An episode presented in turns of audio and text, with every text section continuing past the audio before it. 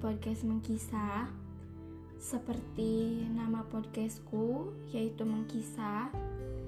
Aku pengen banget berbagi kisah-kisahku sama kalian semua tentang semua sakit, luka, dan pilu yang aku simpan rapat-rapat dengan sangat baik selama ini. Mengapa aku mengkisahkannya di sini? Karena dengan bercerita seperti itu, aku sangat membuat uh, itu sangat membuat aku tenang dan lega karena aku bisa menyuarakan sakit dan piluku selama ini uh,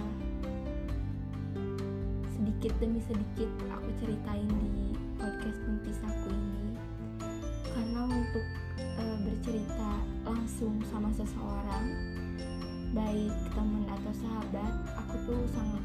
bisa karena gak ada yang cocok untuk aku berbagi kisah ini sama mereka. Dan mungkin kisahku juga relate dalam hidup kalian. Ya walaupun hidup dan kisah hidup kita berbeda tapi aku yakin ada sedikit persamaannya. Menurutku, jadi anak perempuan yang ditinggalkan oleh sosok ayah atau ibunya pasti adalah hal yang sangat berat dan sangat sulit.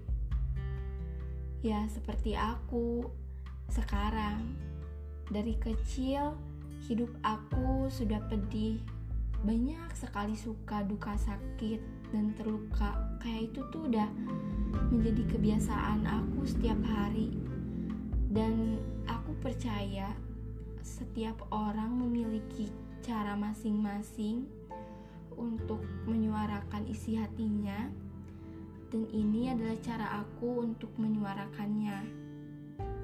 Sedih banget sih rasanya aku bercerita kisahku ini. Karena baru sekarang-sekarang ini aku berani menyuarakan kisah dan isi hatiku pada dunia setelah 19 tahun aku menyimpannya dengan rapat. Sekarang aku berani untuk bicara dan menyuarakannya. Waktu aku masih kecil, sedih banget rasanya. Lihat saudara aku yang keluarganya masih lengkap, dan dia mempunyai kasih sayang yang utuh dan dia pun bisa mendapatkan apa yang dia mau tapi dari dulu aku nggak pernah nunjukin rasa itu semua aku hanya bisa memasang senyuman palsu yang kugunakan untuk menutupi rasa sedihku jujur ya jadi anak yatim atau piatu tuh sangat sangatlah tidak enak dan tidak mudah. Karena banyak sekali yang hilang dan banyak sekali yang berubah dalam hidupnya. Kadang aku selalu bilang pada Tuhan, kayak mengapa Tuhan harus aku? Mengapa aku yang mengalaminya? Tapi pada saat itu aku belum tahu apa-apa dan Rasa itu semakin menggebu-gebu di dalam hati aku. Tapi setelah aku tahu jawabannya, aku jadi uh, bisa um, bernapas lega dan bisa berusaha untuk menerimanya. Dan jawaban yang aku uh, dapatkan saat ini dan yang bisa ku ambil dari kisah-kisahku, menurutku Tuhan menyayangi aku. Ternyata Tuhan ngasih aku cobaan yang berat ini dengan usiaku uh, yang masih kecil. Karena Tuhan yakin dan percaya bahwa aku bisa melewati ini semua. Dan Tuhan percaya aku mampu dan kuat untuk melaluinya. Dan ya, ini aku sekarang dengan jawabanku yang kudapat yang kudapatkan di saat aku mulai beranjak dewasa dan kalau dipikir-pikir tuh emang sulit awalnya untuk aku bisa menerima ini Tapi pada akhirnya aku bisa bangga sama diri aku sendiri karena aku bisa berdamai dengan dunia, dengan keadaanku saat ini, terutama dengan diriku sendiri. Dan aku tuh bangga banget karena aku bisa dan kuat gitu untuk berjuang dan bertahan sejauh ini. Dan buat semua teman-teman di luar sana yang mendengarkan uh, podcast Melkisah ini,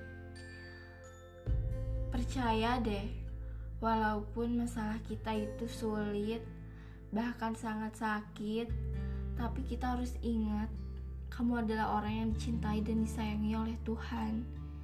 Kita dicintai oleh Tuhan karena Tuhan tidak ingin melihat kita sedih dan terluka nantinya. Makanya, Tuhan kasih sekarang, ya walaupun emang sukar untuk kita bisa menerima. Tapi kalau kita sudah tahu jawabannya, pasti kita akan bisa menerima setiap masalah dan cobaan yang sedang kita alami. Aku di sini nggak sendirian, kamu nggak sendirian, kita nggak sendirian, tapi kita bersama-sama, walaupun jalan kita berbeda, cara kita berbeda, tapi tujuan kita sama. Kita ingin bahagia nantinya dan merasa dicintai dan dihargai oleh semua orang. Dari kejadian dan kisah-kisahku, aku merasa lebih kuat dan tegar. Walaupun aku harus masih tetap berpura-pura baik-baik saja. Tapi mau bagaimana lagi? Ini sudah menjadi jalanku. Dan kalau bukan aku, siapa lagi yang mau membantu aku dalam sulit dan sakit diriku? Di saat aku lelah dan hampir menyerah, aku merasa dunia sangat kejam dan sangat jahat. Semua orang sangat egois. Mereka tidak pernah memikirkan orang lain aku merasakan sakitnya dihianati oleh keluarga, sahabat, teman, percintaan. Tapi menurutku yang paling menyakitkan adalah dihianati, dijatuhkan dan dipatahkan oleh keluarga sendiri. Aku tuh jujur pengen banget keluar dari zona nyamanku saat ini.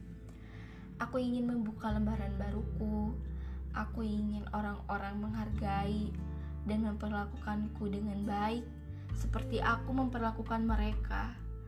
Tapi ya aku pengen bilang mengapa gitu sangat sulit untuk aku bisa mendapatkan itu. Kadang badanku sudah rapuh, apalagi dengan hatiku pasti sangat rapuh.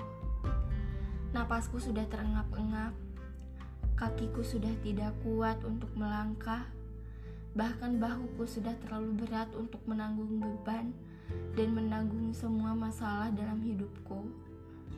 Tapi satu yang membuatku terus maju, walaupun aku sudah lelah, bahkan sangat menyerah. Aku selalu berpikir, jika bukan diriku untuk bisa terus maju dan terus bertahan, ya mau siapa lagi? Karena kebahagiaan dan ketenangan hanya diri kamu yang tahu. Orang lain hanya memberikan kamu luka, bukan bahagia. Tapi kamu sendiri yang harus mengobati luka yang orang lain berikan pada kamu. Ya, meskipun semuanya terasa sakit kamu sudah benar-benar sakit, tapi Tuhan yang memberikanmu hadiah-hadiah yang tak pernah kamu bayangkan sebelumnya. Walaupun kamu sudah rapuh, kamu sudah terpatahkan, tapi jika kamu percaya dengan semua janji-janji Tuhan dan ingat satu hal, kamu boleh sakit karena orang lain, tapi adukan itu semua pada Tuhan. Percaya, seberat apa pun masalah kamu, jika kamu berpasrah kepada Tuhanmu, maka semua lelah dan sakitmu akan terbalaskan. bukan kamu yang membalasnya. Kamu tidak usah capek-capek mengeluarkan tenaga untuk membalas kejahatan orang-orang yang menyakiti dan melukai hati kamu.